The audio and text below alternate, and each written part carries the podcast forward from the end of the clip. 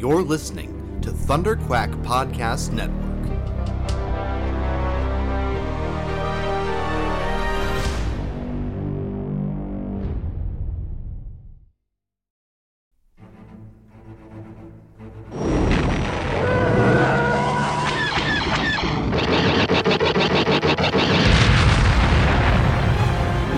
Ah, got him.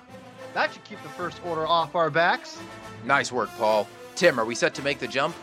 Yep, the engines are primed and coordinates for the rendezvous are set. All right, strap in and let's get this intel delivered to the resistance. Punch it! You're listening to Star Wars The Saga Continues. Your hosts, Kyle Avery, Tim Gerasi, and Paul Herman, are scouring the HoloNet for news and bringing you all of the latest updates on the future of the Star Wars universe. And the future is bright indeed. So we invite you to join us on this exciting journey as the saga continues.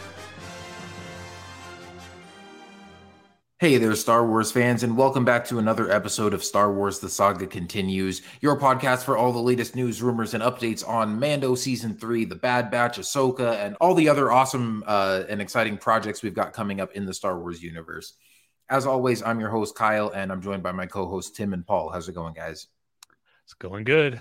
We're kicking off 2023 with some great Star Wars content already that I'm excited to talk about on this one. So the fun is just starting for 2023. Uh, Tim, I believe it's uh things are going well. Proper English, sir. I mean, come on. I'm sorry. I'm the English master, Paul Herman. I, I know. Uh, offended. Me, I'm the, so the king of, of proper English. Don't ever look up my Twitter, please. Good God. Oh man. Yeah, I'm sure No. everybody's confused because I edit out all the times in the podcast where you spend like a minute trying to think of the word you're trying to say. That hurts. That See, hurts. you come across as, as an English. I'm just Yeah, saying I I make come- you look good. Look good, play good, play good, look good, right? You know what I'm saying? Exactly. Uh, Exactly. No, uh, things are going great, and and for the record, that's never going to stop. I when I, whenever I'm distracted, my ADHD kicks into hardcore, and I can't think of the words, so that happens all the time. Uh, which I didn't know you edit, edit those out. Thank you very much, Ti- uh, Tim. Sorry, Kyle. Oh God, sometimes I, do. I mean, sometimes you ask me to, and sometimes I'm just like, yeah, I'll, Ooh, I'll that's fair. cut See, this out for look at your- your homies. Hey, homies, look out for homies. No, I, I'm excited, man. I've, you know, recently we I just did the um the Star Wars Newsnet live stream, which went, I thought pretty well for our first, you know, first times. That was a lot of fun, and I'm sure the, uh, for those who are listening, the, the guys will be. You never know. We'll probably show up at some point, sometime if we if we continue to do stuff with Star. If I continue to do stuff with Star Wars Newsnet, so we'll see what happens there. But um, yeah, you know, we just had a birthday and Christmas, and I got a couple of Star Wars things. I got some art of books of uh, the High Republic, and then also the Visions art of book. Which, by the way, if you guys are wondering about buying the uh, the art of uh, Visions book, d- don't waste your money. Oh my god, that's one of the worth. That's worthless. Oh, pretty much That- worthless in my opinion. That's so disappointing to hear of all the great art styles that are in Star Wars Visions. Yes, The art book is Yes. disappointing. and you, you. I mean, just look at. You know, there's more. You know, there's more, and and the only thing I can tell myself is that it's because they want to use it for real, like somewhere down the line, the other stuff that wasn't Mm. used because that stuff is so. I would say like even the stuff I didn't like maybe all the time looked rad at times, you know. So there's I don't know. We'll see. I I yeah, it was really disappointing, but um. I got a bunch of Star Wars comics. I mean, come on, it's me. Uh, for my birthday and Christmas, so I'm super excited. Um, to go dive in more and yeah i've been listening to um the new Jedha um the battle of Jedha which i need to finish that. Uh, it's been not terrible but not great but i need to finish that. Um so yeah lots of cool stuff happening and obviously we got lots of you know re- return to the bad batch and mandalorian. I'm excited to get into all of it. Yeah, for sure. Um, and you know, we had planned on uh you know, jumping on like we, you know, we recorded a couple weeks ago and we said our next episode, you know, the Bad Batch will have started and we'll talk about the uh the first few episodes of the Bad Batch. But then uh within the past week, we got a new trailer for the Mandalorian season three. So we're gonna start off talking about that. Um, because this is the way. So um yeah, and I mean, this it wasn't like a surprise drop. You know, we had found out a couple days ahead of time or whatever that it was going to be showing during Monday Night Football.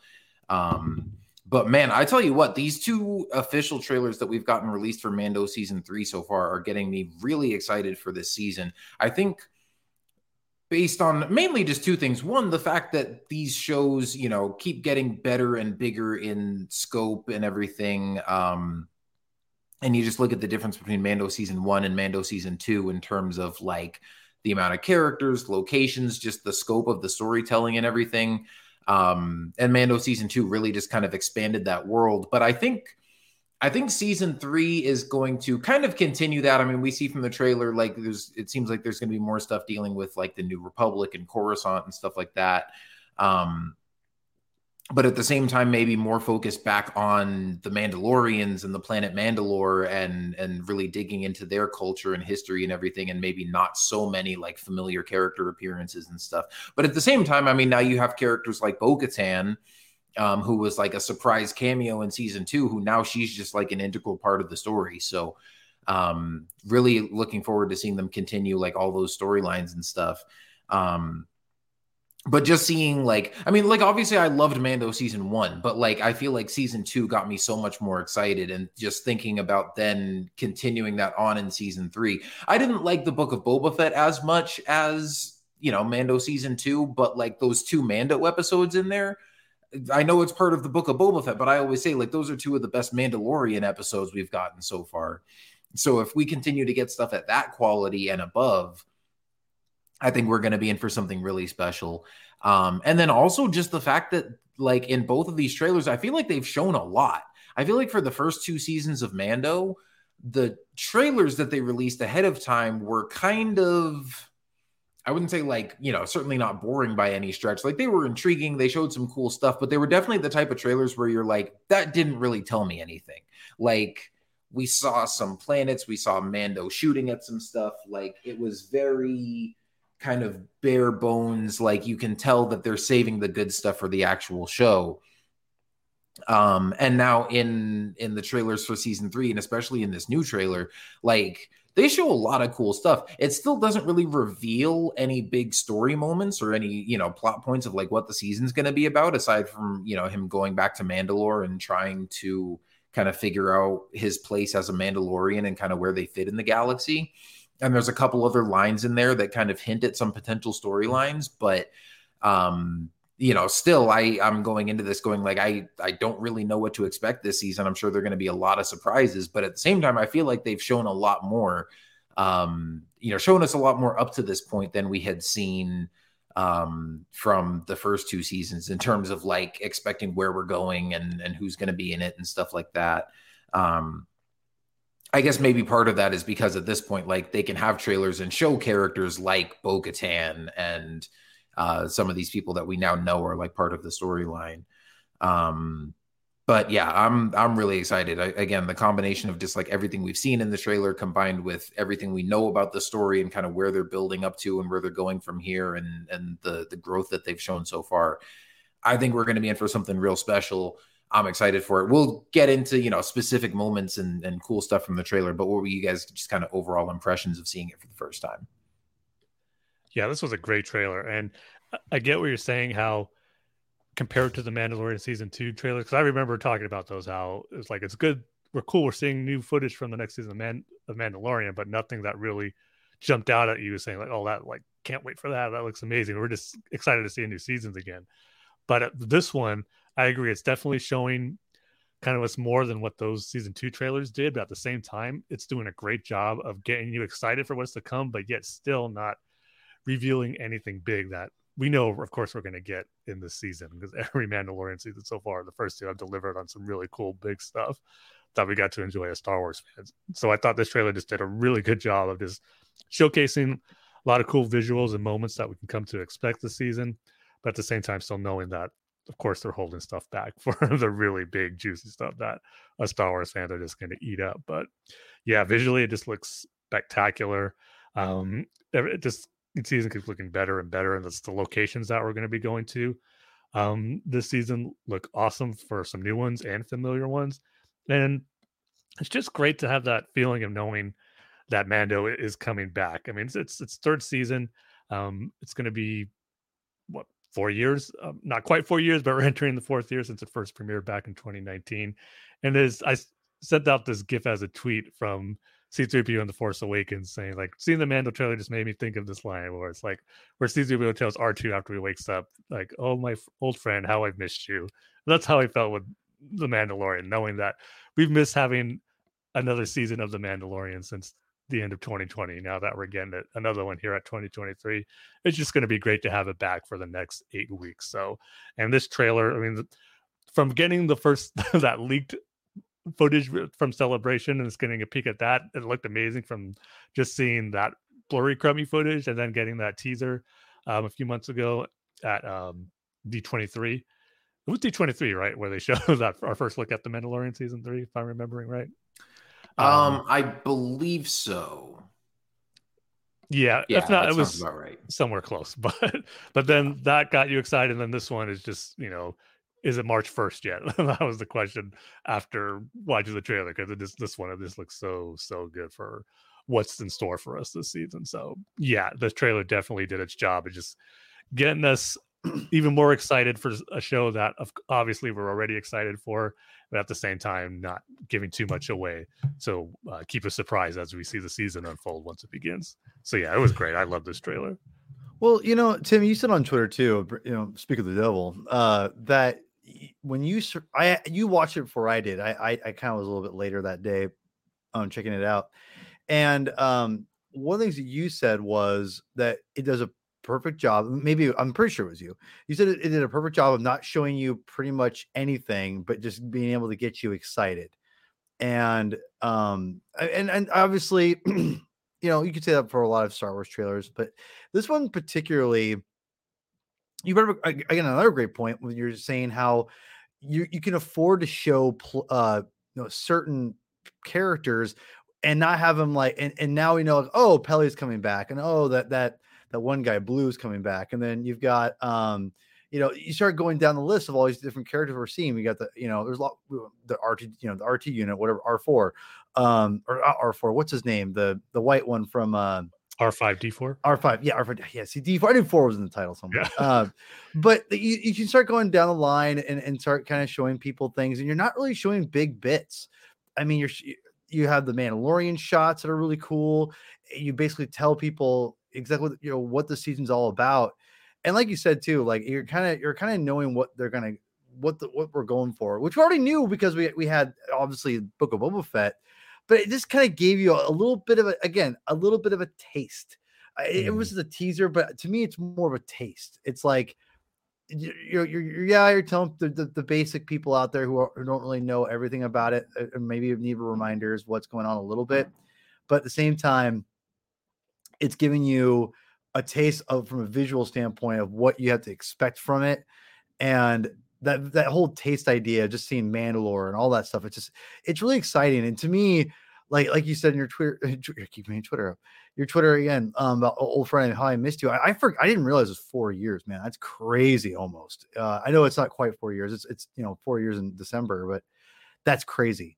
And it is like Mandalorian's become like you know just a staple in Star Wars now, and it it, yep. it sounds it sounds stupid to say that out loud in a sense to like, oh no, duh, but like, no, it's not that old, and it, it's it is it is now you know some of the greatest Star Wars of all time. It's an iconic it part of Star Wars now. Exactly. Thank you. Yeah, that's exactly what I'm trying to say. It's iconic now. It's not. It's not just like oh, it's really popular. No, no, no. Mandalorian is now. Uh, it is like it is part of the icon- iconography of Star Wars, mm-hmm. which I, you can't say that for the sequel trilogy. You can't say that for Book of Boba Fett or for Andor. The, it, that is a special place, and you know, I and for good reason. It's phenomenal. So, I, I think I think you know I think Mandalorian season two is one of the greatest Star Wars things of all time, and it's a goat, uh, in my opinion. And I'm sorry, Andor season one don't compare to it, homie. Um, so that's just how I feel. Um, yeah, season three looks great. Looks like a lot of fun and you and Kyle, you brought this too. It looks like even more of a higher budget, or just it looks more cinematic and bigger. Um, and and even bigger than I think Andor. Like some of the scenes in there, I'm like, damn, we're getting like the freaking pod or the you know the Naboo starfighter, you know, going through a canyon and like, oh my god, and like Mandalorian ships, and I'm like, yes, we're you know, if I don't have to see a hallway in, in freaking a Mandalorian season, I'm going to be very, very happy. That's all I got to say. So, I mean, uh, this looks fantastic. I, I yeah, can't no signs wait of to- hallways in this trailer. I mean, we're we're gonna get them, but like, as, uh, listen, if you trade in hallways for big rooms, I'll be happy. So uh, that's all I'll say. But yeah, I think this looks phenomenal so far. Obviously, Yeah, it is wild that this year it's going to be, you know, four years since Mando came out. Um, but uh, yeah, and you know, it's funny you talk about the show getting bigger. I don't know if it's so much just the budget getting bigger every year, and it could. It very well could be Disney going, "Hey, this is successful. You guys are doing a great job. We're going to give you more money to, you know, keep right? It's it's development of the, of the special everything." effects. Yeah, I was Well, right, but uh, but part of it is uh, yeah, part of it is you know maybe them giving them more money, and part of it is just them using that money more efficiently, you know, improving the technology, stuff like that. I mean, they said that like a lot of the budget for season one just went into like developing the technology of the volume and stuff, and so it's like now as they get more experience with that, they're having to put less money into building stuff and more money into you know paying people who can use that stuff well and do you know more cool things with it and stuff like that. So yeah, I'm excited to see what kind of things they do to continue pushing the envelope. Um, they also announced the uh, the official list of directors for this season, which includes uh, Rick Famuyiwa and Bryce Dallas Howard, returning veterans, as well as Carl Weathers. Um, you know, they've all done great stuff in the past, and then new directors Lee Isaac Chung, Rachel Morrison, and Peter Ramsey. Um, so I'm looking forward to seeing what those guys all do. Um, kind of surprised to not see Jon Favreau directing an episode this season. Um, not surprised that Dave isn't because we know he's off, you know, directing um Ahsoka.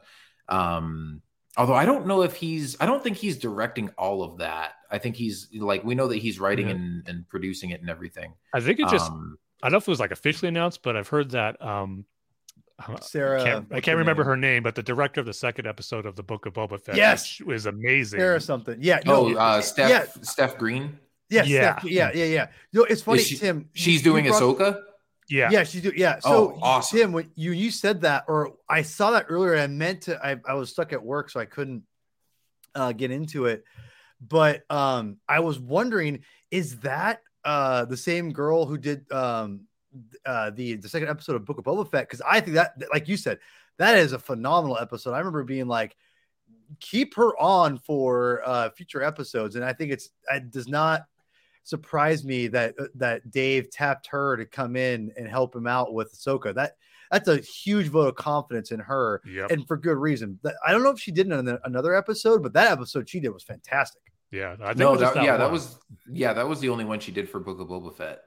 Um, and definitely, I would say aside from maybe Bryce Dallas Howard's episode, I think because that one was my favorite episode of the season.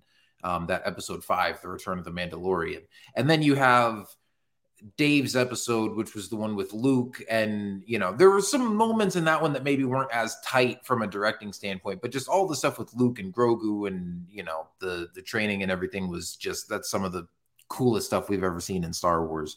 Um, but then yeah, that that second episode with the train heist and everything, and Boba training with the Tuscans is uh that's my third favorite episode of the season, but also it's one of those ones kind of like The Believer from season two of The Mandalorian that Rick directed, where it's like that's it may not be my personal favorite episode, but it's definitely like atop the list in terms of like directing quality, just from a technical standpoint, like the the direction and the writing and everything. So um yeah, she did a fantastic job with that. I hadn't heard that that she was working on Ahsoka, but uh that would certainly be an awesome get if she's directing any episodes of that series.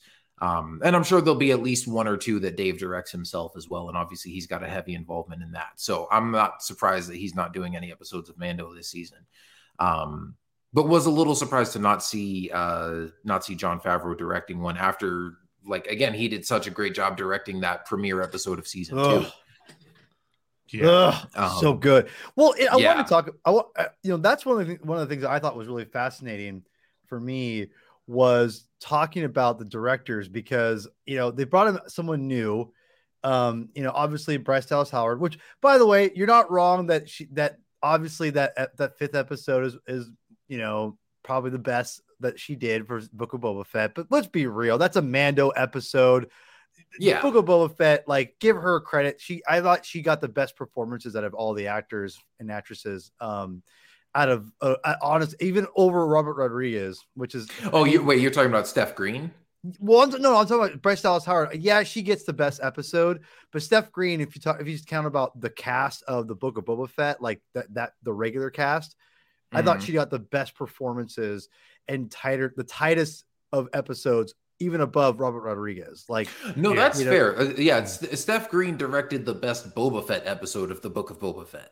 Yeah, yeah. So I, I just wanted, I, I figure you'd agree with that, but I just want to make that very clear. I, I yeah, that, I, I just don't even count that. And that's, I know it's not necessarily fair, but I digress. Um, the directors I thought was interesting. Bryce Dallas Howard, I thought she's improving, improving, improving, and I thought she's obviously given us fantastic material.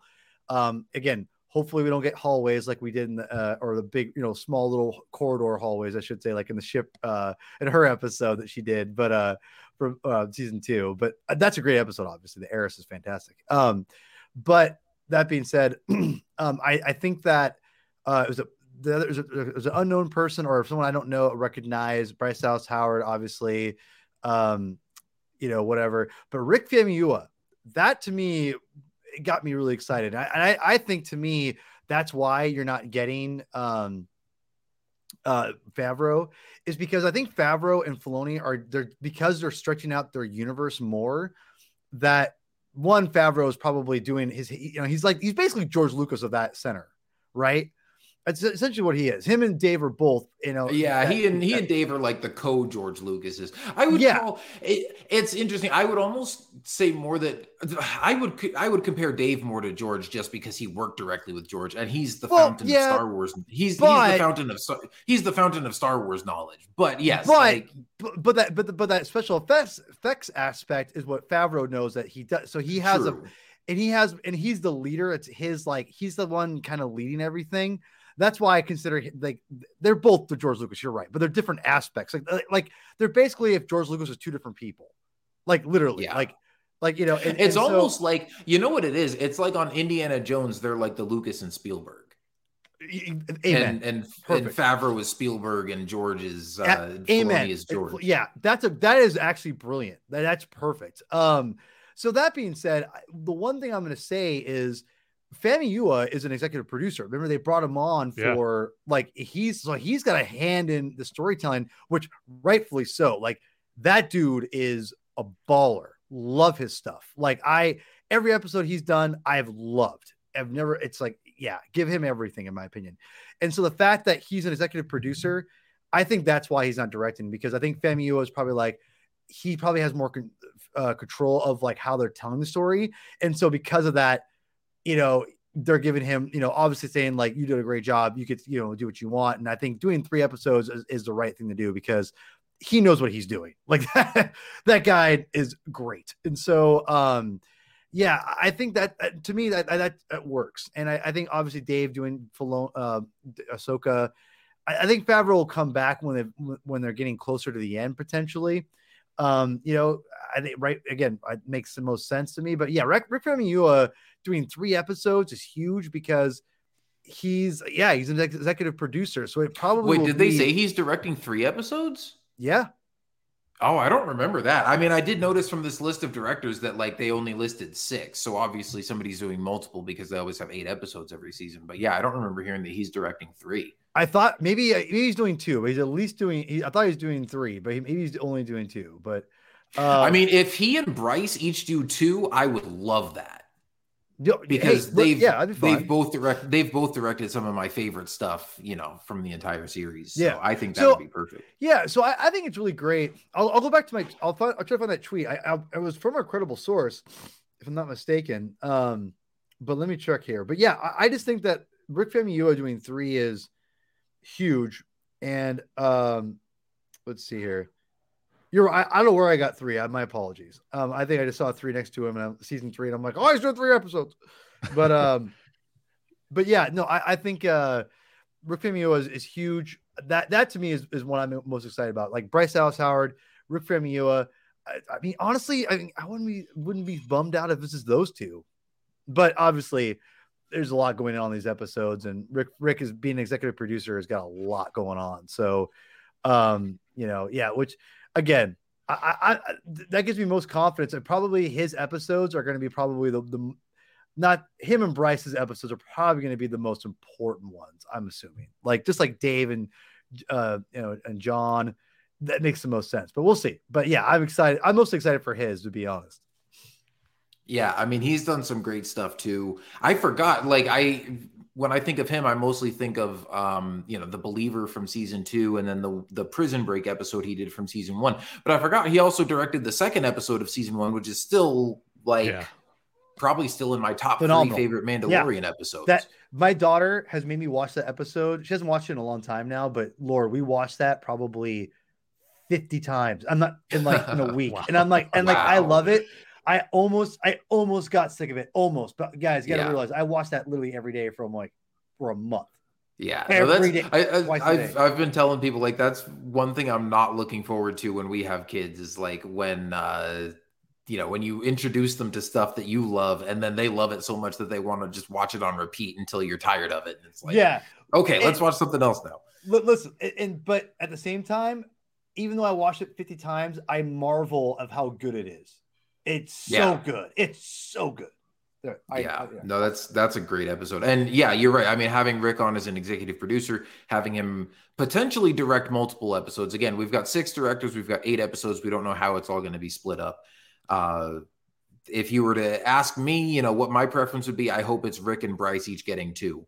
Um, but we'll see. And I think that would be, you know, that would be plausible too. I mean, they've been, I mean, they're the only two that have been directing since season one. So, like, they've got the most experience at this point. And Rick already did two episodes in season one. So I think that would make a lot of sense.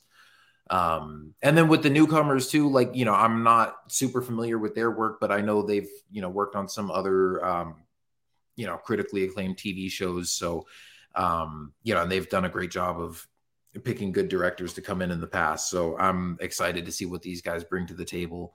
Um, it's interesting too because you're talking about you know Jon kind of overseeing the whole thing. And one thing I didn't think about is that you know obviously again we know Dave is off directing Ahsoka, and that's it seems like that's kind of his show. But I'm assuming like Jon is still acting as an executive producer on that show as well. And then they also have Skeleton Crew, which uh, Jon Watts is kind of running the show on that. But then you've also got, you know, Filoni and Favreau. Forgot about ex- Skeleton Crew. executive producers on that one as well. So Jon's got his fingers in a lot of pies, just, you know, producing all these shows. So maybe that's why he was too busy to direct an episode this season. But, um, yeah, and, and you know, I'm sure his and Dave's influence will be felt throughout as well.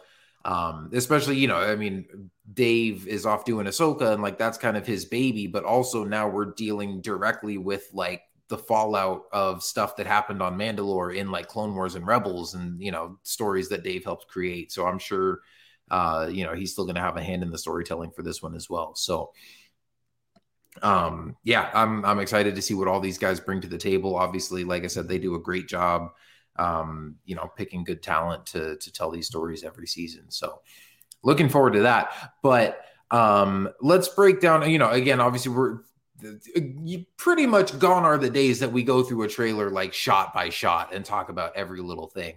Um, unless there were to be like a new Star Wars trilogy that's set another 30 years in the future. And it's another situation where it's like, oh, we have no idea what to expect from this new era of Star Wars. And we're going to dissect every little thing about how it looks and, you know, what we might be able to glean from it.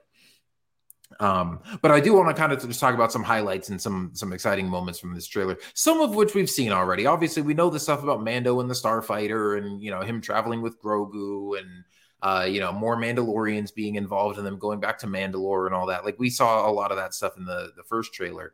Um, but um, you know the the thing I'll start with is an interesting theory that you had, Tim uh, for yes. a, a, familiar planet that we may be returning to. uh, so I'll let you uh, give your speculation on that. Yeah, so definitely one of the shots in the trailer that stood out to me is the shot of Mando and Grogu in the Naboo Star- Starfighter. You see him in the cockpit, but it's like they're entering the atmosphere of a planet and it is pouring rain surrounding them. And I just can't help but think and wonder if they actually are going to Camino. And I know we were talking about this in a group text of the reasons why it could work, and Paul, how you don't think that they have no reason to go there. But the way that even though we see, um, what is his name, Pershing, the the cloner Mhm. in the first season, how he show he's going to be in the season. They show him on the trailer on Coruscant, so there could be hints of them diving deep into you know the cloning technology, and they still have that thread from the fourth episode of season two of those clone bodies that look very much like Snoke um, in those tubes in that episode. So I'm hoping at least one episode of the season dives into kind of more of the cloning aspect. And who knows? And one of my things of thinking about as far as why they would go to Kamino or how they would know to go there. I mean, if Mando was able to show up in two episodes in the book of Boba Fett, baby Boba Fett will show up in an episode here and kind of point them in the direction on how to get to Kamino and Mm. what's uh, have him share his knowledge and experience living there um, through his youth. So I think there's definitely some avenues they can go to, to to have him go to Kamino. We don't know the full story extent yet, but just seeing that one shot, I mean, how can you not think of Kamino when you just see pouring rain fall on a starship? So I think that would be amazing if we see Din and Grogu go to Kamino and whether it's going to be investigating or exploring the wreckage of Tipoca City now that we know what happened to it, as we saw in the Bad Batch, and they need to get some critical information for the New Republic. Um, so there's just different ways they can, ex- or for reasons for them to go there, or maybe it just has to do with uh, you know Grogu getting deep into why um, Moff Gideon wanted his blood. So if all stems to the point, because we know cloning is going to play is involved with it. So if there's a reason to go to Kamino, it's definitely that. So that is just a cool surprise to get in this teaser or this trailer to where something we haven't seen before in, in any of the other teases to have a little glimpse of what could be Kamino. And uh, I'm really hoping it is because I would love to explore more of that in live action. Because just seeing it again in the Book of Boba Fett and the quick flashback shots we got, I just loved being back on there and to and what the Bad Batch did with it was amazing. But again, to be there in live action and to kind of see the aftermath of what happened to Tipoca City uh, from the Bad Batch in live action, I think would be really cool. So here's hoping. We'll see if they go down that route. But it was just a cool visual to see the Naboo Starfighter, Naboo Starfighter entering an atmosphere of a planet in pouring rain, which hopefully is Kamino. Yeah, and see that's one of those things where like I didn't think of that the first time I saw it. I mean, my first thought was probably that like maybe this is just Mandalore. I mean, it would make sense that if you're going to a planet that has these like, you know, it's the the bombed out ruins of your civilization that was obliterated, just, you know, having it be storming when you go there for the first time just kind of fits thematically. Um and when you first said that, like, oh, it could be Kamino, I was like, mm, that seems like it might be kind of a stretch. Like, just because it's raining doesn't necessarily mean it's Kamino. I don't know about you guys. I've been feeling that way with the Bad Batch a lot, where like every episode they go to a planet and it kind of looks familiar, like a planet from the EU or something. And I'm like, oh, is this this planet? And it's like, no, it's like a completely new Mm. planet that they made up. Like, just because one thing looks similar doesn't mean it's always going to be a familiar planet. Yeah. Um, I know Kamino's not the only planet with rain in there. So yes, but the one thing that made me think, not, I, I certainly don't think, oh, that's definitely Kamino. Like we don't have enough to Sure. go on because, like you said, any planet Yeah. could have rain clouds. Um, but the one thing that made me think, oh, there might be something to that is, um, gosh, I wish I remember where this was, but there was something I read recently, and it was a, I think it was like an interview, maybe on StarWars.com or some other entertainment site with someone involved in either the Mandalorian or the Bad Batch. I think it was the Bad Batch. I think it was something leading up to Bad Batch season two. But it was they specifically talked about um, the Bad Batch connecting with other shows, and they mentioned that uh, in in season one of the Bad Batch, like Nala Se is wearing like a patch on her outfit that is the Mhm. same patch that Doctor Pershing wears on his outfit, and that that is not a coincidence. Um, yeah. and at the time, I just assumed, oh yeah, well, we kind of already know like Dr. Pershing and whatever he's involved in in the Empire has something to do with cloning, so it would make sense that maybe that has some kind of ties back to Kamino. Didn't really think much of it in terms of like, oh, this is mind blowing, or oh, we're going back to Kamino, or oh, this is going to be this big thing. Like we'd kind of already made that connection. But then when you said that, it just made me think, oh, somebody did say that like there was an intentional connection between the Bad Batch and the Mandalorian, and maybe that connection is going to go deeper than we thought, and maybe they actually will go back to this planet, and we'll see kind of some of that stuff. So, um, and yeah, I mean, like yeah, like we were talking about in our text the other day, it's like yeah, th- right now there's not really a story reason for it, but like we don't know what kind of stories they're going to get into for this season. Um, so there very well could be a reason for that to happen at some point. So I I I think it's plausible. You know, it's like back in Mythbusters when they did uh, you know, it'd be like busted, confirmed, or plausible. I'm putting this one firmly in the plausible category. I don't believe it is Kamino but I believe it could be. I'll take it. Yes. Um, but then speaking of familiar planets, we also see Coruscant in the trailer. Yes. At least I'm assuming it's Coruscant. We also thought it was Coruscant in The Force Awakens when the right. planet Maybe got it's blown Hosnian up. Prime. And I was like, did they just blow up Coruscant right in front of us? Um, so yeah, I mean, it could be Hosnian Prime or some other city planet, but it certainly has the look and feel of Coruscant. Oh, yeah. We see Dr. Pershing traveling in a speeder. We see what looks like a star destroyer being uh, it certainly looks from the quick glimpse that we see of it in the trailer like it's under construction in a shipyard but it also could be like an imperial relic that's maybe i mean i say relic they're only like five years old at this point but you know it could be a, a, a former imperial ship that's impounded or um you know has been confiscated or something like that um, What's weird about that shot? It wasn't part of the initial trailer when it was released, and the one that's on the Star Wars YouTube channel because I first saw it when I watched the trailer on Disney Plus, and oh, I saw that oh. shot. Like, oh, that wasn't in the what I watched on YouTube. So I don't know what the reason is for that, but there are two different trailers out there. That's interesting because I also like I saw that that screenshot for the first time on Twitter, and I was like, I don't remember seeing that in the trailer, but I guess I must have just missed it. And then I went and watched the uh, like I had watched the trailer on YouTube several times when it first came out, and I checked to see if it was on Disney Plus. Um, because even when they just put the trailers on Disney Plus, like they're in 4K Dolby Vision and everything. So like yeah, that's the great. I think that's the best the best quality to watch those trailers in is on Disney Plus. Um, but they didn't have it up yet, so I, I just watched it on YouTube. Um, and then I saw that screenshot, and then I just happened to watch the trailer later on Disney Plus, and I was like, "Oh yeah, that scene is in there." So I didn't realize that there was a difference between the two. I just thought I had missed it the first time when I watched it on YouTube. Um, so yeah, that's interesting. I don't know why there's a difference there, um, but uh, yeah, like I said, it, it looks like it's possibly being built on Coruscant. Now, this could be a flashback. This could be you know something else or whatever um, or it could be a different planet like we said you know but it certainly looks like the same planet that dr pershing is on which looks like coruscant. Um, so some interesting stuff going on there. And then we also see uh, Carson Teva the uh, the new republic pilot talking to someone. We don't see who it is because we only see his face as he's saying this line and then it cuts to a shot of din but he's clearly in a different location. It yeah. looks like he's in that palace or whatever that we saw him in with Bo Katan in the first trailer.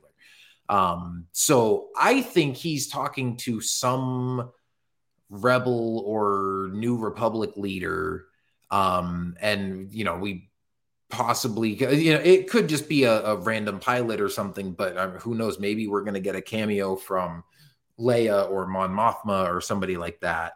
Um, and it certainly would be wouldn't be out of the realm of possibility to bring in Genevieve O'Reilly as Mon Mothma and have her be, you know, like the Chancellor of the New Republic or something like that. Right.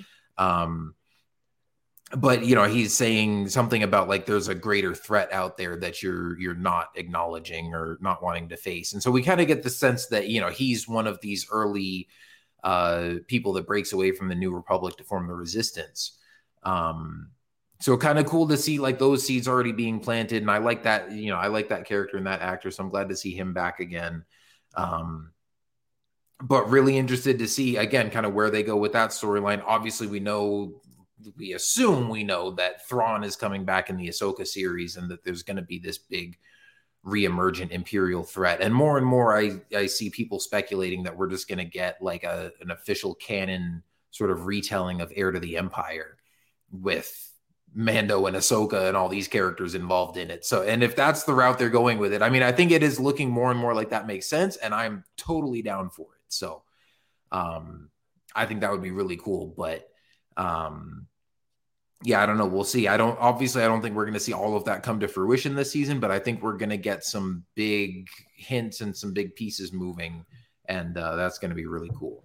Well, I think if we're going to get anything, it's going to be probably in Ahsoka mostly, um, given what all the rumors have as far as if you know who's showing up in that season and and just where where Mando's at right now, and I think they're definitely headed towards that that idea, um, which is cool.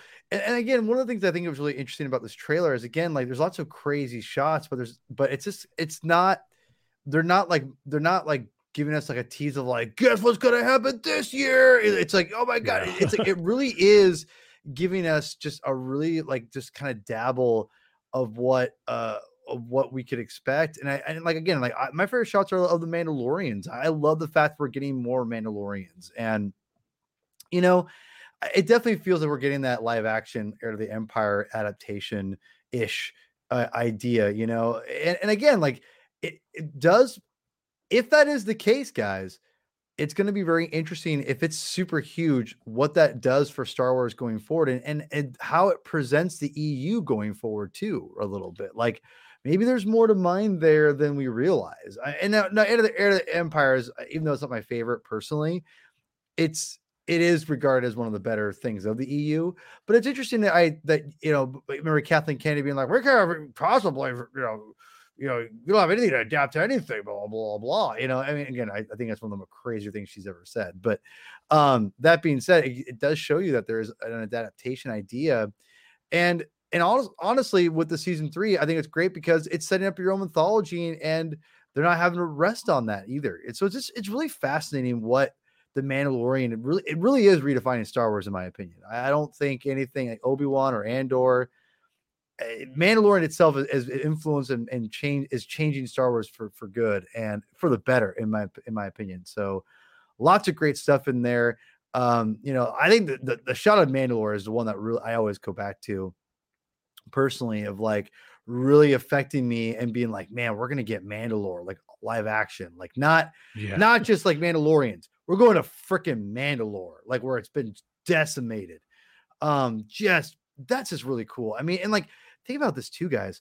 Uh, even after the Mandalorian's done, they could do a whole series, just prequel series based on the fall of Mandalore. And right. you know what? and you know what, guys? Like it's probably going to be huge when they do it. Like it's to, ha- I almost feel like it's going to happen. Like I, I feel like, or a movie of some kind, especially with, with, I don't want to get too in the, heavy in the weeds here, but there's a lot going on with behind the scenes with Disney Plus and, you know, Bob Iger and all that stuff that's returned and, and everything. And, you know, Disney Plus is definitely, it, it's funny. We talked about that last episode, uh, you know, uh, Kyle about, you know, you, you could do three. You do, actually, I think, you know, to me, it's like uh, everything that I'm seeing now. It's evident like they're going to two. They're going probably go to two series a year because of how much money like they're losing in, in Disney Plus and everything, and how expensive it is. Um, but I say all this because I'm like, you know, it makes me think about maybe this is what you know the balancing of of movies to film because we all know Marvel does tons of movies and film it does make me think that like maybe we're going to see more Star Wars films and maybe we're going to see that Mandalorian like ending of like the whole universe, that whole side of the story in a film, or the idea of a prequel movie for the fall of Mandalore into a film. Because that to me, that would be a huge film.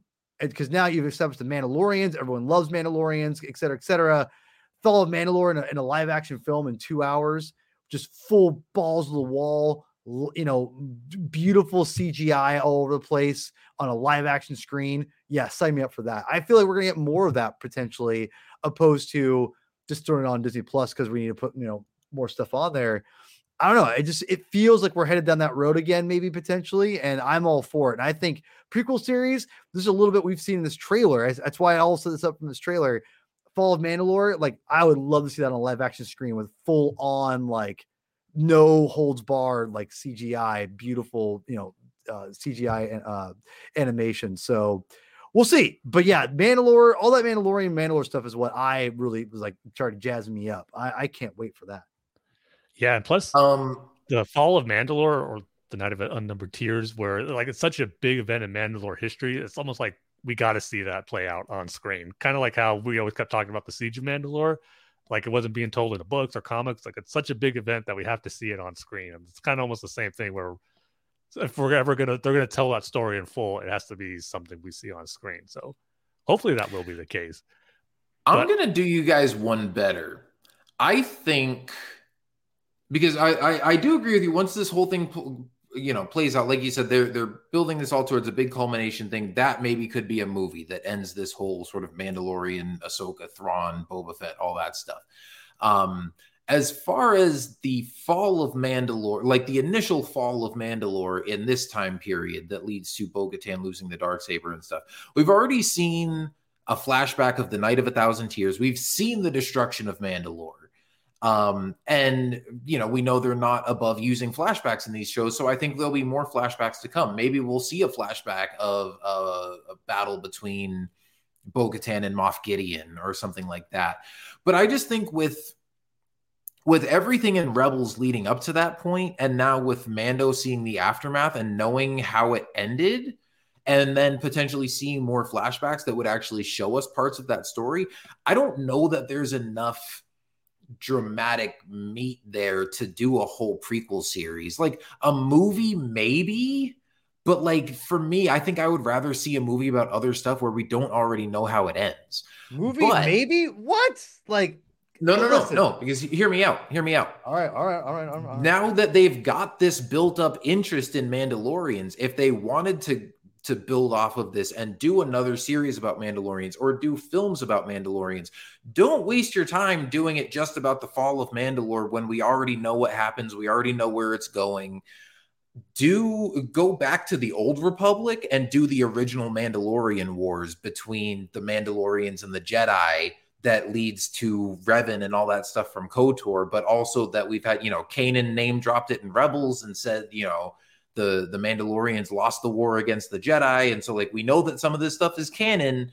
Um, so I'm just saying if they're if they're going to springboard kind of off of the popularity of the Mandalorian and do other Mandalorian focused movies or shows or something, I would rather them do that and and go to a new time period where we've got armies of Mandalorians fighting armies of Jedi and you can do whole new characters and storylines and stuff versus a story based around one event where again it's a big event that we haven't seen play out but it's different from the siege of mandalore because it's like at this point we know how it goes. Heck we saw the night of a thousand tears. We saw mandalore get bombed to oblivion. So it's like how much more story can you really add to I, that already knowing how it ends like what the big well, finale is going to be? and the thing is too I, and i've said before too I, i've said like they if if if Lucasfilm was really on top of it, they'd be developing a uh, a Knights of the Old Republic movie right now with with obviously with Mandalorians as like as like side characters as like as a build up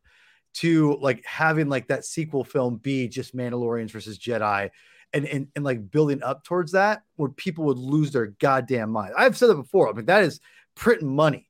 Um and you know to me yeah, I, I think there the, the, time when Lucasfilm decides to do a Mandal- Mandalorians versus Jedi movie, it's gonna it's gonna be gigantic. It'll be borderline Return of Episode Seven, Episode One, borderline, like not quite not there, but it's gonna be in the vicinity, like in yeah. that like if if, if they're tens, if one and seven are tens, it'll be like a seven point five, like not quite a ten but but people are gonna be jazzed up and it's gonna like get people excited. So and if you started off a first movie, a franchise of, of Knights of the Old Republic with them versus Mandalorians, that wouldn't be a bad thing either. I think you probably should develop that a little bit and just throw it out there. But that's again, you don't want to do Green Lantern either, right, Tim? So I mean, uh, yeah, it, it's it's a give and a take. But but yeah, I agree with you. But the one thing I would say I, I, I would I would I'd push back a little bit the advantage you have with the Night of Thousand Tears. You don't have to. It's there's no setup. You can just go into it and do a one and done like a Rogue One, right? You don't have to do like a sequel. It, it could be like, listen, we could put it all on the table and have a big old war epic in Star Wars, and, and you get to see destruction, and you see like you get to have the Empire in it. Like again, you see those empires versus versus the Mandalorians. So you're tapping into the nostalgia. It, there's there's a lot of I think uh good stuff that you could do and and market to people that's going to have something for everyone with that. And i think rogue one shows that people like the action packed stuff. Like it and you can bring the families to it not go crazy like you know full on that's all it is an action movie but i mean i'd take that but but you get what i'm saying. There is there is something you could do with that one kind of one and done film with the night of a thousand tears. And have it be a very marketable prof super huge All, star wars films are always been profitable even solo you know you heard me. Uh but that being said I, I do think there's this is like a a more of a safer bet and by doing the night of a thousand tears in my opinion. Well here's hoping we get both eventually fair years from now. fair yeah, I mean, look, I would not be mad about it. I just I don't see there being by the time the Mandalorian is done and they've explored even more of that backstory than what we've seen already. I don't see there being enough new story left for them to do a whole movie or series around. But I could be wrong. We'll see. Um I just feel like I mean for me I would rather kind of see them focus their their attention in other areas when like again they're already telling us this story they introduced that concept in The Mandalorian, then they showed us flashbacks of it in Book of Boba Fett, and I'm sure it's going to have, you know, I, am sure we're going to get that a lot more fleshed out in Mando season three. Um, but a couple other things I wanted to mention from the trailer. Um, one big thing is the uh, the Jedi sequence. You know, we're seeing yes. um, more of presumably Grogu's flashback into Order sixty six. Um, and it's just one shot of like Jedi in the temple with their lightsabers ignited, and there's a closed door at the end of a hallway, and it looks like someone's cutting through the door.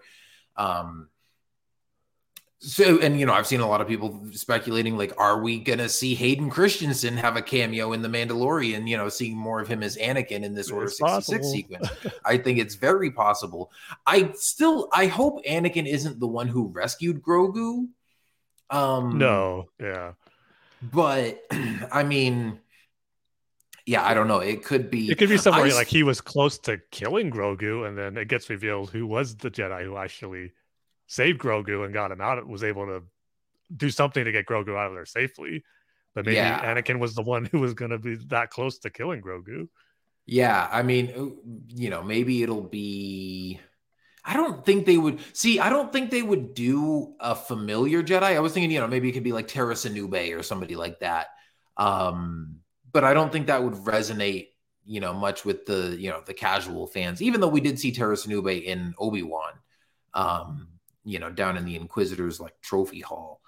Um, but yeah, I don't know. I, I, mean, I think maybe it would be cool if it was like the Grand Inquisitor back when he was still a Jedi, because we don't know at what point he, you know, turned to the dark side and everything. But I think, you know, there's a possibility that they could do something where maybe it's like a known character, uh, or even a new character, maybe like some some early form of an Inquisitor or something who was like with Anakin at the temple, and we just didn't know that part of the story up to this point.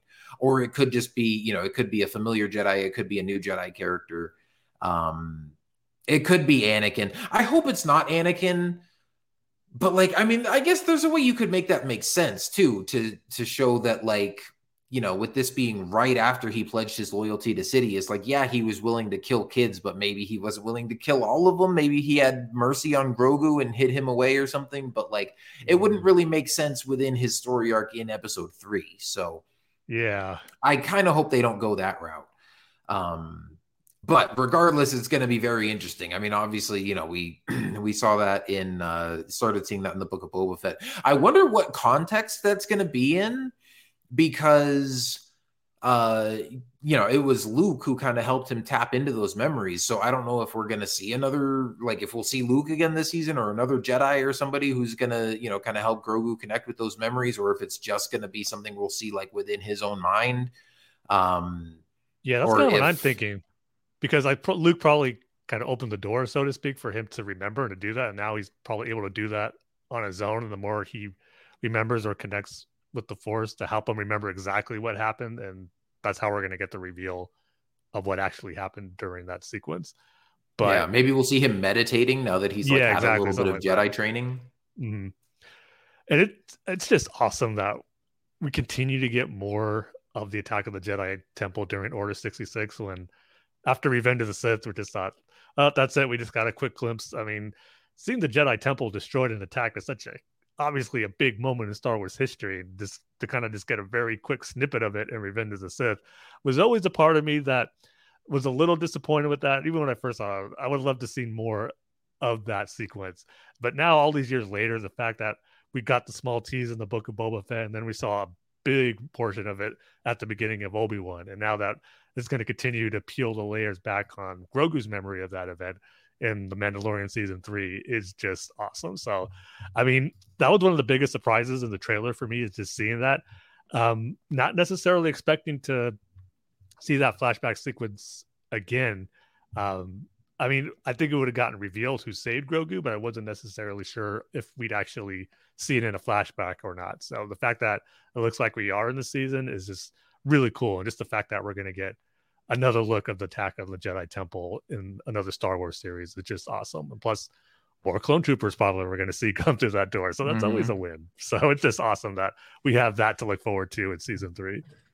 Well, and, and one of the things that I, I love that we're we're going to be getting more of Grogu's origin, which I think I still think that his future is in the Jedi you know, and and Ahsoka, Kyle. Um, you know, and so here we go. I go back into it. no, um, but listen, listen, Linda, listen. I I I just think that with I, I think that he, his future is still that. Um, and I'm excited about that. And I think that it'll be I can't wait to see more of his origin because I think I, am I'm one of those people. I, I, think Tim, you're anti this, but I I am I'm maybe maybe I'm maybe I'm wrong, but I like getting secrets when they get revealed. I like I want to know what Yoda species is. Oh um, no, I'm totally on the same page as you. Oh yeah, I, I forgot. I, I, didn't. Yeah, yeah I, I didn't know if you were with her again. I forget. And you were you weren't in the middle. You were one of the, one of the other. I yeah. We got to see. I, want to see you know these things come in. I want to see you know what where Grogu come from comes from and what that means for Yoda's species and mm-hmm. and what that represents for learning more about Yoda. I I'm not I've never been one for like let's keep everything a secret. Like secrets are dumb. Like I want to know what's going on. Like I'm sorry. Like Agreed. especially when you well, especially when you have someone like as big as Yoda, like where does he come from? Like he's obviously an established alien, so he's got to come from somewhere, you know. so I mean, it, I don't know. I I I really do hope that this is the start of revealing what his background is and what we can learn from him. And um, yeah, I, am excited. I, am super excited to see what this could mean for uh, Yoda and Grogu because I, I, do I do want to see more of that species. I love the Yoda species and Grogu species, and I think baby, uh, baby, sweet baby Yoda, Grogu is a, a, great example of why people there's, there's something about how he connects you know to everyone. So let's uh let's get more of that species shall we? Huh? Huh? Yeah see uh, i'm yeah. more on the side of yeah, keep it no, a mystery. no fun it's, you're no fun police. it's just one of those things that like I don't know. It's one of those mythic archetype kind of things where it's just like you don't need to know everything about that character. Like the mystery is part of the character. And I here's the thing: I think Dave feels the same way because I think he this does, was, yeah. you know, he like he's talked about this in interviews or in like the Mandalorian art books and stuff. Like he was initially very hesitant. Like I think Grogu was was Jon's idea, and Dave was like, I don't know about that. Like George was always very adamant that like but Yoda look what's happened. Should should remain a mystery. That's the thing. Um, it's maybe that changed some things.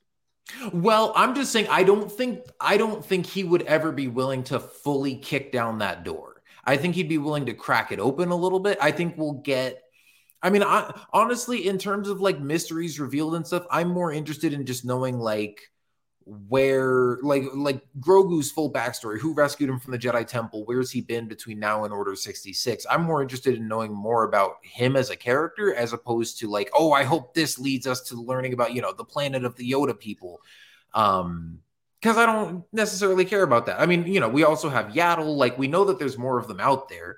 And since Grogu was a, a, youngling in the temple, like presumably he just came to the temple as a baby. So it's not like there's some big mysterious story about yeah, how he got to the Jedi temple in the first we place. We don't know.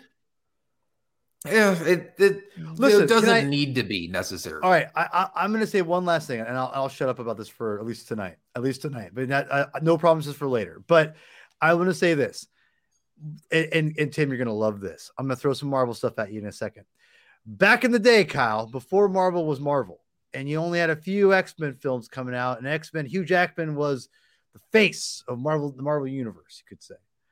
Um, at, there was a time where Wolverine's origin was not known. Believe it Mhm. or not, Kyle. Believe it or not, sir. And a lot of people thought as you did, as you can't touch Wolverine, Wolverine's a mystery, blah blah blah blah blah blah. And the and, and you know what? I, I say that in jest. I, I don't. I mean that in joke for you and for. I mean it's still the no fun police, but I digress. Um, the thing is, Joe Quesada, Tim, he said this, and you're gonna you're gonna laugh, and I think you're gonna know exactly. You're gonna be like, "Yep, you're right." Here's the thing: Do you keep it a mystery and be like, you know what, we're just gonna keep it a mystery. I don't I don't care about it. And you know what's gonna happen when he leaves? They're gonna tell someone eventually is gonna tell where Yoda came from. You're not gonna be able to keep that secret forever. It's just not gonna happen. Mhm. It's eventually gonna happen. And what Joe Quesada said to the writers at Marvel, because everyone was like, nope, we're not doing it. We're not going to tell Wolverine's origin. No one wanted to touch it. And he sat down with a group of editors and all the people like, no, no, no, you can't do it. You know what he told them? If we don't tell the story of Wolverine, Hollywood will, Mhm. and they're going to ruin it. And I was like, yeah, he's right. And you know what? It's not what they did wasn't perfect, but it's developed, and I think it's a pretty interesting. And I, I think it's, it's accepted now. Like no one like says it's terrible. It's accepted, and it, it's it's not bad. It's, it's decent. It's good.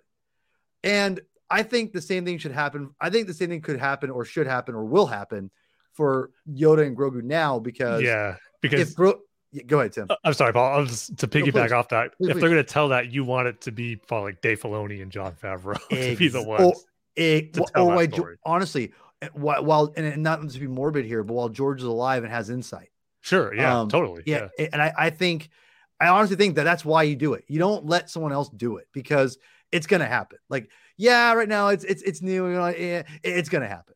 Like you're gonna you're gonna get it. Like it's maybe not next year, maybe 20 years from now when we're all super old and I'm almost dead, but it's gonna happen. Like someone's going to have the authority to tell. They're gonna tell a story, and you know what? I'd rather have it come from Dave Filoni, Jon Favreau, and George Lucas. So just keep that in mind, Star Warriors. Think about it.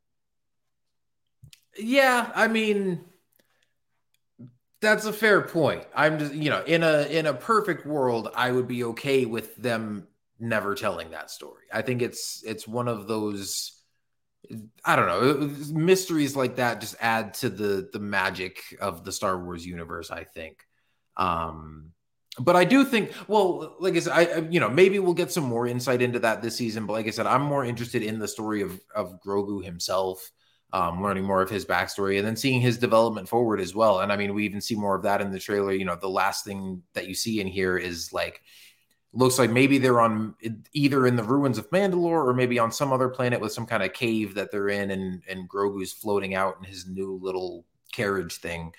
Um, and some monster jumps down in front of him and then you just see the thing flying backwards out of the cave and grogu coming out you know using the force to hold him back and uh you know again seeming more more developed more powerful than we've seen him so far before more in control of his powers after training with luke um i know i actually just recently rewatched again the uh disney gallery for the book of boba fett and uh, you know, there's a cool thing in there where Robert Rodriguez talks about in the finale. You know, so he did some intentional things with wanting to show Grogu kind of more in control of his powers after training with Luke. And so when he's like using the Force to calm the Rancor, like he keeps his eyes open, which is the first time that we've ever seen him do that while using the Force. Usually he's got his eyes closed, and so uh, yeah, and and again we see him doing that here at the end of this. So. I think we're going to see him, you know, continue to grow, be more powerful. Uh, I wonder if we're ever going to hear him talk for the first time, or like, you know, how much we're going to see Grogu just like grow in Yeah. his his physical development, like by the end of this show. But Pro- Probably Um, when he he'll probably talk more when he trains with Ahsoka, right? Yeah, whenever that happens. Um, but a couple other cool things in here. There's a shot of uh, a Mandalorian gauntlet fighter being like chased through a canyon by a bunch of TIE interceptors. And again, that's just like one of those cool Star Wars things, you know, with two really cool ships mashed together. It's like I never thought we'd see an action scene with these two things. Um, and uh, you know this it looks like they're on I don't know. This looks like probably some kind of new planet. It looks like something similar to like Takodana, where there's like mountains and water and stuff. Um, but uh, at one point, you know, they they go low and chase the thing through this canyon, and the the gauntlet fighter turns on its side, and its wing is like skimming the water and stuff. So like that's going to be a really cool scene. Um, and then uh, you know again lots of stuff with with mando with new mandalorians. Um, there's a cool line at the beginning with him talking about uh, you know he says our people are scattered like the stars in the galaxy. And he's asking about like you know who are we? What do we stand for? Like what's our purpose? So i'm really interested to see not just you know learning more about like the history of mandalore and the purge and and all that kind of stuff but also seeing kind of um what they do going forward like and what is going to be sort of their their new identity in this galaxy especially if din is going to kind of take up the the mantle of like hey i've got the dark saber. I'm going to go to mandalore like be forgiven for my sin of taking my helmet off. And i think i hope we get to a point where it's not so much just him being like oh i need to be forgiven for my transgressions and and sort of be reinitiated into this clan that i grew up in but maybe something where he evolves his view of like what it means to be a Mandalorian. Maybe it's not, oh, I don't have to keep my helmet on all the time, but it's, you know, being a, a leader to my people and, and, you know, being this courageous warrior who stands up for people in need and, and, you know, defends people and defends the galaxy against this new rising imperial threat and stuff like that. So, um, you know maybe over the course of the season his his views will change and maybe it'll go from just oh i need to to redeem myself back to being you know my original view of a mandalorian to maybe changing into something else. Um but we do see you know even in these early shots in the trailer he's with a bunch of mandalorians who are all wearing different kinds of armor. So it's not just um certainly not just bo-katan's group because they seem to all be kind of like the blue clad ones. Um but maybe he's gone out and found some other Mandalorians like himself who are kind of, you know, wanderers or without a clan or something, and maybe he's gonna rally them all to take on the Empire or take back their homeland or something like that. So, um, yeah, I think there's there's a lot of room for you know great character development just for Din within this season, and of course, you know his relationship with Grogu and with the other Mandalorians and all this kind of stuff, along with all the the big story stuff that's going on. So, um, yeah, lots of cool stuff here. I absolutely cannot wait for this season to start. And uh, yeah, I think it's going to be one heck of a ride. Yeah. And speaking of the Mandalorians, the other big moment from the trailer, and we've got a glimpse of it before in the teaser and what we're showing at Celebration, but that group of Mandalorians that's coming out of that drop ship and they're going into this big battle in the city. And from this trailer, maybe I missed it in the other ones, but this is the first time where I realized, oh, they're actually fighting on Navarro here. And yeah. When I saw that, I was made me think: Are they actually like attacking? Uh, are they searching for Din? Because we, obviously we mm-hmm. see Paz Vizsla at the forefront with his big Gatling gun uh, shooting. So as, and we know how they didn't leave at the best of terms, as we saw in the Book of Boba Fett episode. So it just makes me wonder: Is Paz did he find another like clans of Mandalorians that he's brought together to try to find Din to get the dark saber back?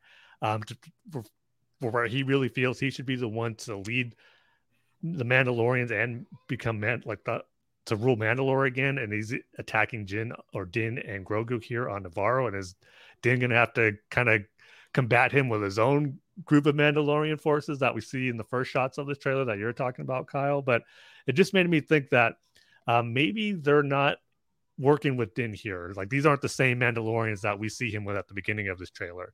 Maybe we're going to see two different factions here, or at the same time, it could be the opposite. Maybe um, they're defending Navarro from attack on some pirates or whatnot.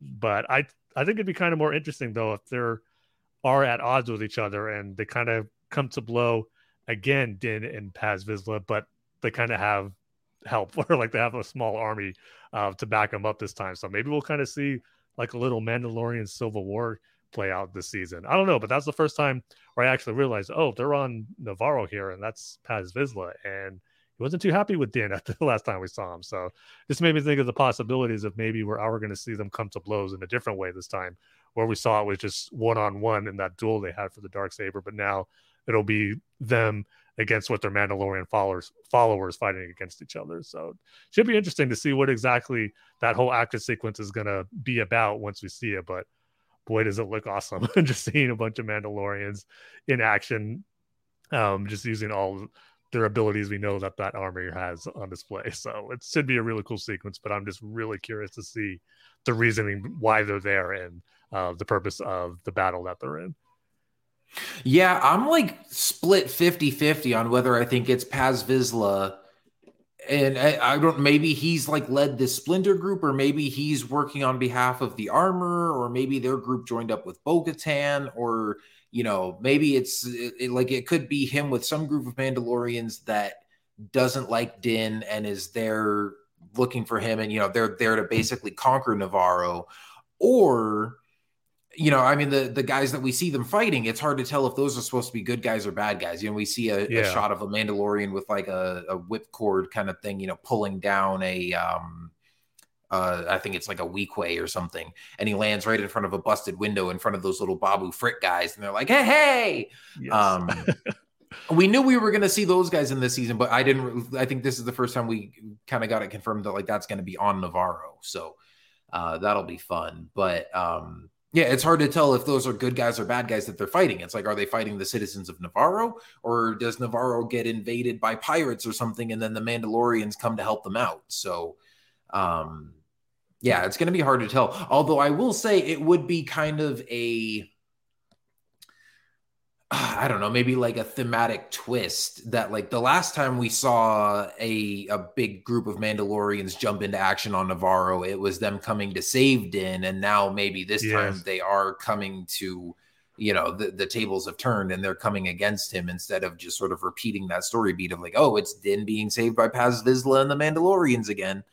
Um, so that alone maybe is making me lean more towards them being the bad guys in this situation, but Same, we'll see. Yeah. Um, so yeah, I mean, you know, lots of cool stuff. There was there any any other specific moments you guys wanted to point out before we move on? That was the last big one for me, and but uh, another small thing, but that droid bar looks pretty cool. So, oh yeah, I was going to mention that. With other droids.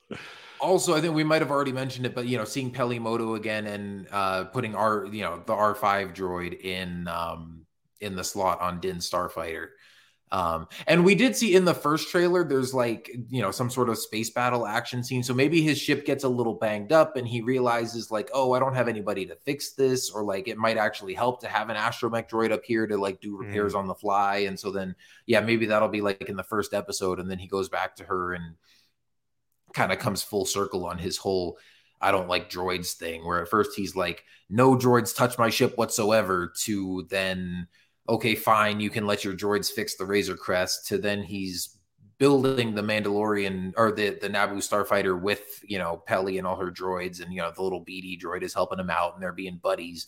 To now him being like, all right, fine, give me a droid. Like I realize it's going to help me out, so um, that'll be fun. Although I will say I wanted to bring this up just as a, a, small little gripe. Like, I love all the familiar character appearances and stuff in this show. Obviously, Ahsoka and Bo Katan and Boba Fett and all that is awesome. And I'm not one of those people that's like, oh, why do we have to keep going back to Tatooine? Like, I don't mind seeing familiar planets or anything like that. But the fact that this is like the same droid that Luke almost bought that had a busted motivator, like the fact that this is now going to be Mando's droid, like that does nothing for me. Like, that teeter that's that's just one of those things where like it doesn't bug me necessarily but it's like okay th- we don't wee, need that. wee, the no fun um, police is here. Kyle come and take it away oh, wee, i don't maybe it's just because i've never had like a, an emotional attachment to that droid. It's just kind of like okay yeah it's, it's his motivator blew like i had no emotional attachment to that. It's kind of like in um you know, obviously there's a lot of fun cameos and callbacks and stuff in Rogue One, and I love most of them. But when they bump into Dr. Evazan on Jedha, I'm like, that's a completely unnecessary cameo. Like, because then you have to rationalize yeah. how he got off of Jedha right sure. before it blew up sure. and ends up in no, no ends up in Mos Eisley a week later. We're ready to police. No fun police. We're ready to go. Yeah, that like, one I that... will I will agree with you on that one, Kyle. Nah.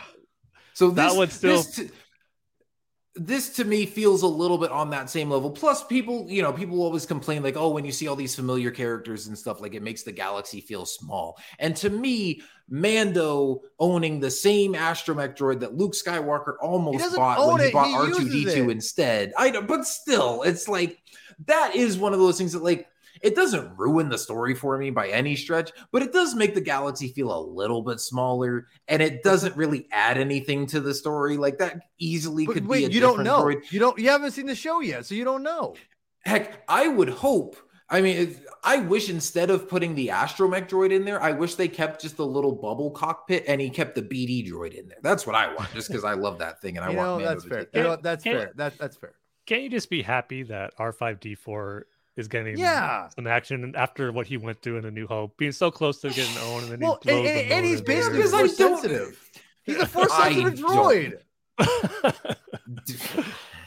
Wait, have you not Okay. read from a certain point of view? I, I've know. heard that, but like I put no stock in that. Like the, He's- he's- the, he's fact, actually- the fact that there's this one random Jedi, droid and it's like, oh, his motivator blew and Luke didn't end up buying him. And it's like, okay, now let's turn this Dude, into this big Jedi. thing where actually he was force sensitive and then we're going to bring him No, back in he- Mando. I'm like, it's just he- a busted He's droid. a Jedi Like, Knight, bro. cares? He's a Jedi Knight. Okay. Okay. Um, yeah, that that doesn't do anything for me. But Because I've always had a soft If spot you- for if you love- R5D4. cameo, because- then more power to you. I always had a soft spot for R5D4 because back in the Power of the Force line was first coming out, like 96, 97, they had this new wave of figures that were that had like the green carded, the green card instead of the orange cards. And they were like, really couldn't wait to get them. And they were so rare to find at stores. And the first one I found was an R5D4 in that packaging. And when I got it, I was so excited. And I always like that droid. so I have sentimental See, that's reasons for fair. See that for R5. you you've got a reason to be happy to see him in the show. And like all, everyone else who loves him, which is a lot of people, homie. Yeah, which is like, if it is good for them, I'm just not one. of them. Wow. Let's start the But, uh, R5D4 appreciation podcast. I You Yeah, do it. there you Paul, let's do it. I do it. um, but uh, yeah, and then you mentioned the droid bar too, and it looks like I, I don't know if this is also on Navarro with the little uh the Anzellans, is that what they're called? The little Babu Frick guys. Um, I don't see any in that shot, but it would make sense that like you know we know that at least Babu Frick is good at working on droids. Um, but it looks like I mean we've got B1 battle droids in here, which that's going to be another fun little cameo um to see those guys in live action again. I'm sure they're going to bring Matt Wood back and have them with Clone Wars voices. So that'll That that'll be a bit of a trip to see them, the live action battle droids with the Clone Wars style voice by Matt Wood being the more comical versions. because we're just so used to how they talk in the prequels. Well, no, the super battle droids in episode three kind of talk the same way. So See, that's the one thing I, I'm, I, I could go off on a whole tangent about battle droids, but like, because obviously in episode one, they're all Roger, Roger. And Yeah. then by episode three, they sound goofy. And then they kept making them sound goofy in Clone Wars. I just hate that in Revenge of the Sith, the super battle droids also sound goofy. I'm like, make the weak, skinny ones sound goofy and then make the big ones more intimidating. And they did that in Clone Wars. But in Revenge Yeah. of the Sith, when it's like, you stupid little astro droid, and it's like, that doesn't match a big, intimidating super battle droid. Um, but I digress. Um, but yeah, it'll be fun to see those guys again in there. Um, and yeah, just lots of other cool, you know, Mando and Jedi and all this other kind of stuff in this trailer. So I think we've hit pretty much all the, the big points, unless there was anything else you guys wanted to point out. But um, yeah, we, I mean, it's crazy that this is coming out in a month and a half. Um, so I, that's going to be here before you know it, especially with new episodes of Bad Batch every week and, uh, you know, Jedi Survivor to look forward to and all this kind of stuff. So, um, yeah, before you know it, we'll be doing our review episode for the first couple episodes of Mando season three. All right, so yeah, I mean, I think you know we we hit all the big points on Mando. Obviously, we're all really excited for for the trailer for the new season. That's going to be awesome. Uh, let's also talk about the uh, well, the, the ongoing Star Wars series, aside from the one we have to look forward to, uh, the Bad Batch, which premiered at the beginning of the year, and we're now four episodes into already.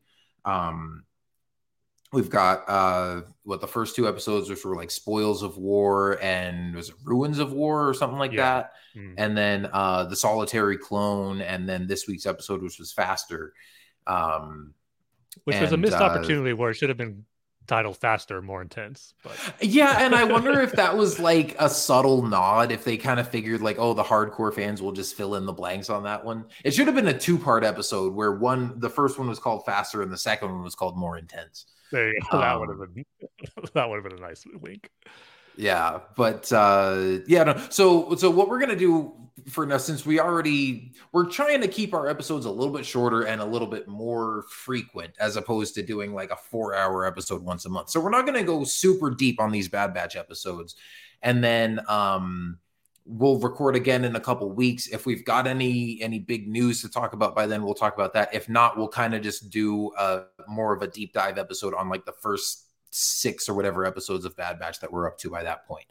Um, but I do want to kind of quickly just address, you know, overall impressions so far, how we're liking the series, you know, thoughts on it just as it's kind of kicking off our year of Star Wars content. So, how are you guys liking Bad Batch season two so far? Yeah, I'm really enjoying it so far. Just so glad to have it back.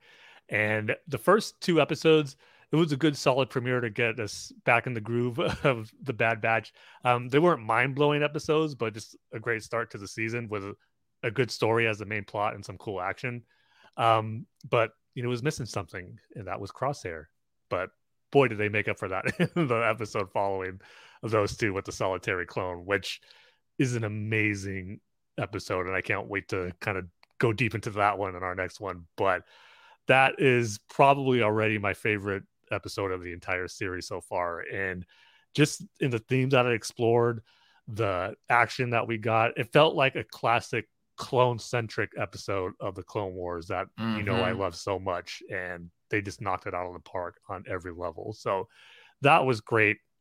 And then you get something totally different this past week with Faster, but yet it's a really fun episode. That is just a really great way to spend some 20 minutes in the Star Wars universe in a different avenue of the Star Wars universe with not pod racing, um, but what was the term of it again? Riot Uh, racing, Riot racing. There you go. Um, pod racing, where cool. your entire ship is one component and you can shoot at other people. right?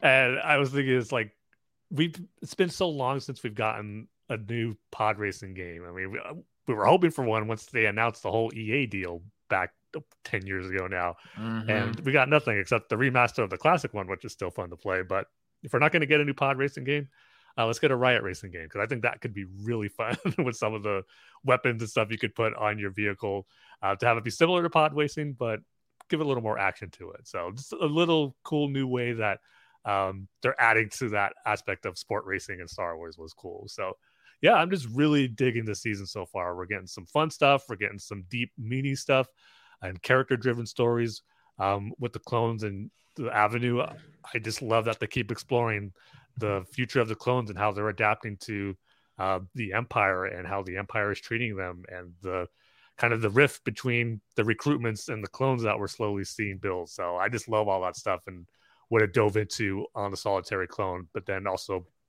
those fun episodes with just the main group of the Bad Batch is just as great as ever. So yeah, the, the season is off to a great start so far, and just looking forward to what's to come next. And just as I said before, looking forward to March first, where not only do we have the Mandalorian to look forward to, but also the Bad Batch on the same night. I can't wait to have a few glorious weeks where we get to enjoy a double dose of Star Wars every Wednesday. But it's off to a great start right now. I'm super happy with it. Is is March first a Wednesday?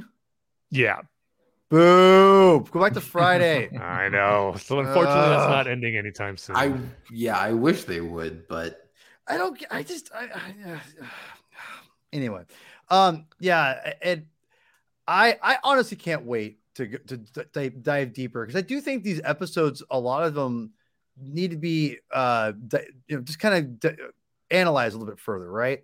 One of the things that I think this season I, I'm already uh, I think I like the city over city the city the season overall a little bit better already than last season. I think last season was was fun and had some great moments, but I, I think we're getting some good character development, and I can't wait to get into it. Um, I don't know, like it, animate the Star Wars animation just it feels right. You know, it just feels right mm. to me. You know, uh, getting Tales of the Jedi and Bad Batch season two, and bet again, again, episode four. I was I was kind of in, in, anticipating a little bit of a letdown because I but I gotta tell you, I really enjoyed it. Like I'm like, man, this is a pretty fun episode. Like, and I say all that because obviously we're dancing around a little bit because for our next episode, but uh Solitary Clone is is a, is a maybe the greatest of all time for Bad Batch and, and maybe one of the top five animated episodes ever. Um, we'll dive deeper into it, but that was a phenomenal episode, and it really felt in this. It what this is what I would say a little bit. I I feels like it's more in the spirit of the Clone Wars compared to um the uh then it's a true just a, a one for one uh episode. If that makes any sense, right? Like I mm-hmm. I'm not saying it's it's it's I don't it's it's not like Clone Wars, but it feels like it's in the spirit of Clone Wars, which is saying a lot at the same time, right? It just so, feels like a natural progression of you know seeing yeah the story of the clones continue, obviously in this different time period where they're in the Empire now and the Clone Wars are over, and just it yeah. just feels like a natural continuation of seeing these characters um be part of like even though it's not the war is over, but still be part of the fight, so to speak, of yeah doing these type of missions for the Empire now. Right.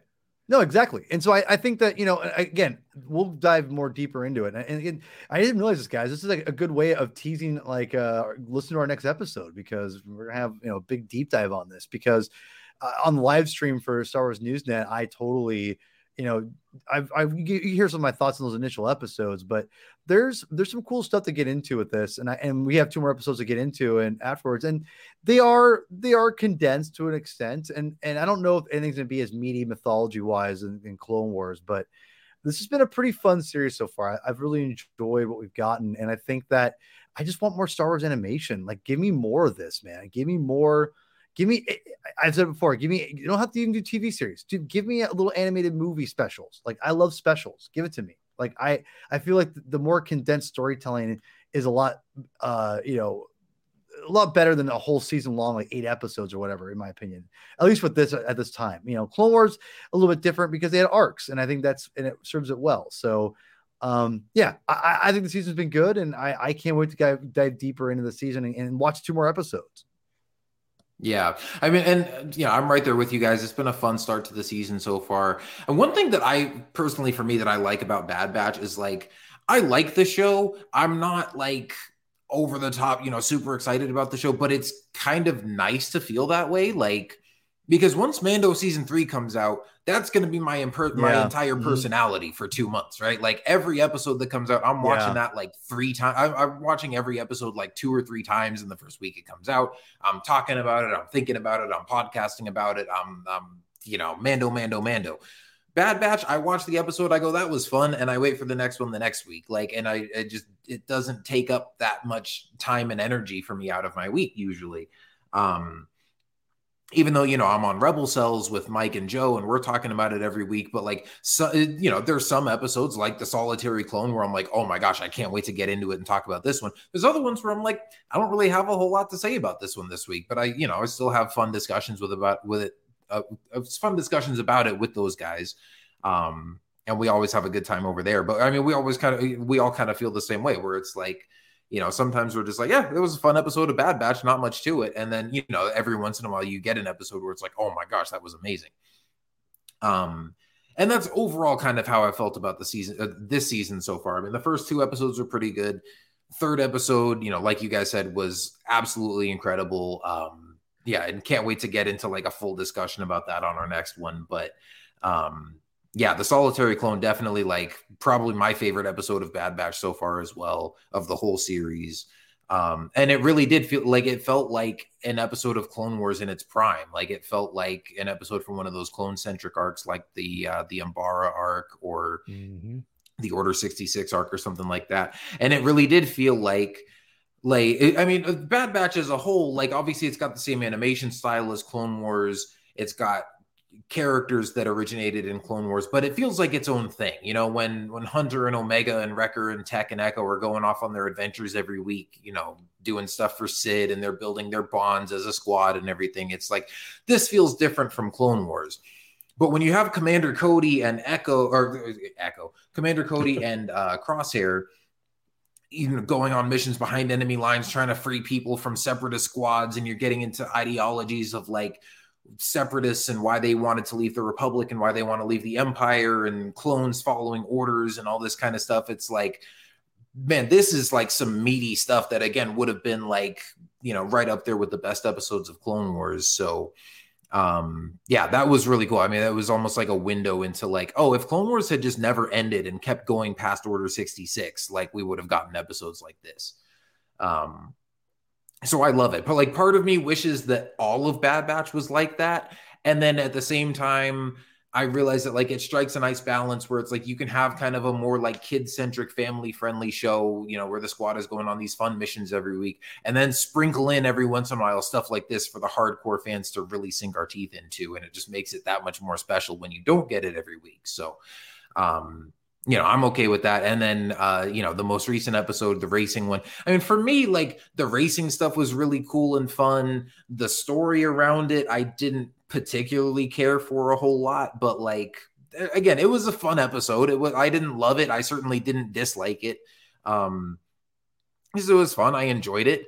Um and I'm not, you know, spending a whole lot of brain power on it till next week. So um, you know, it's just a, a fun, light, enjoyable series, and it's off to a good start. And I can't wait to uh, see what's going to happen in the next couple episodes that we'll have to talk about on our next show. So, um, but I am looking forward to like some of those big like mid-season finale episodes and of course i say mid-season finale it's not like they're taking a break or anything but um just from the episode titles that were released i think it seems like there's going to be a, a, couple big episodes coming up in the middle of the season and then i'm sure there'll be some big stuff towards the end as well and really seeing like what all this clone stuff is building towards.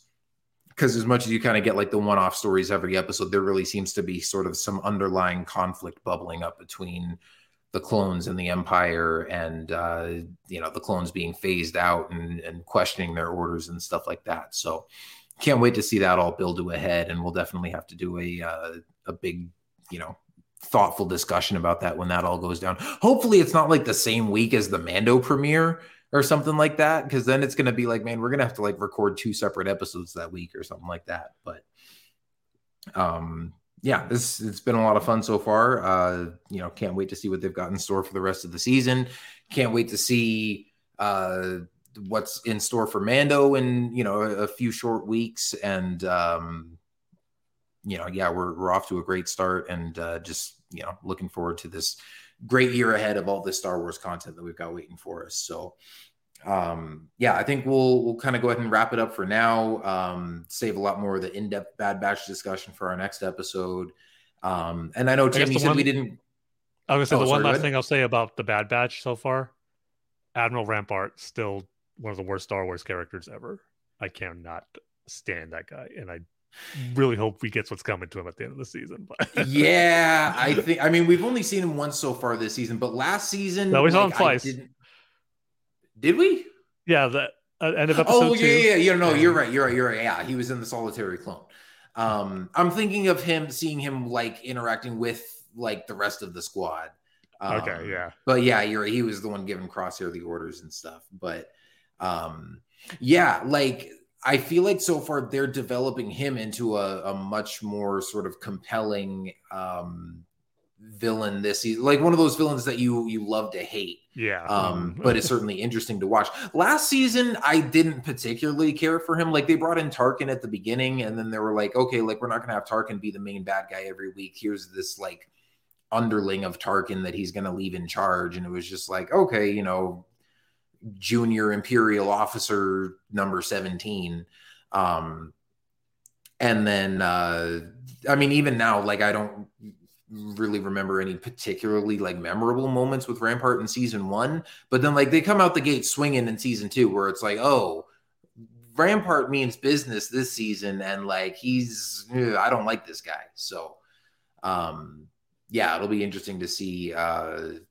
you know where they continue to develop his character. And yes, he definitely certainly seems to be primed for uh, you know the type of villain that's like it's going to be very satisfying when he gets his comeuppance. Yes. But uh, yeah, I'm sure that'll be something that probably will we'll have to wait until the end of the season at least, if not into future seasons. But um, yeah, that was an interesting thing about it as well. Um, but yeah, so like I said, we'll we'll go ahead and, and uh, wrap up here. And I know we didn't get any uh, any emails or social media comments or anything this week, right? Um, no, not for this one. Oh, okay. Um, but uh, yeah, you know, hope you guys are all enjoying Bad Batch as much as we are so far to start off the season. I know you're all looking forward to Mando as much as we are. Um, and uh, yeah, I look forward to you know just talking and interacting with you guys about it once that comes out and sharing all our reactions together and stuff. And of course, if you want to follow us, you can do that at Star Wars TSC on Twitter and on Facebook at uh, Facebook search Star Wars The Saga Continues. Um, and uh, you can send us email at Star Wars TSC at gmail.com to send us your thoughts, comments, questions, whatever that you want to have us read on the show. And uh, you can check out our website at starwarstsc.com as well. Um, like I said, I'm also over on the Rebel Cells podcast, uh, talking about Bad Batch every week. Um, and you can check that out as well as uh, all the other great podcasts on the Thunder Podcast Network. Um, but that's going to do it for now. Uh, thank you guys for tuning in. Uh, we will see you next time, and may the force be with you. See you next time, everybody. Mm, Godspeed, Rebels.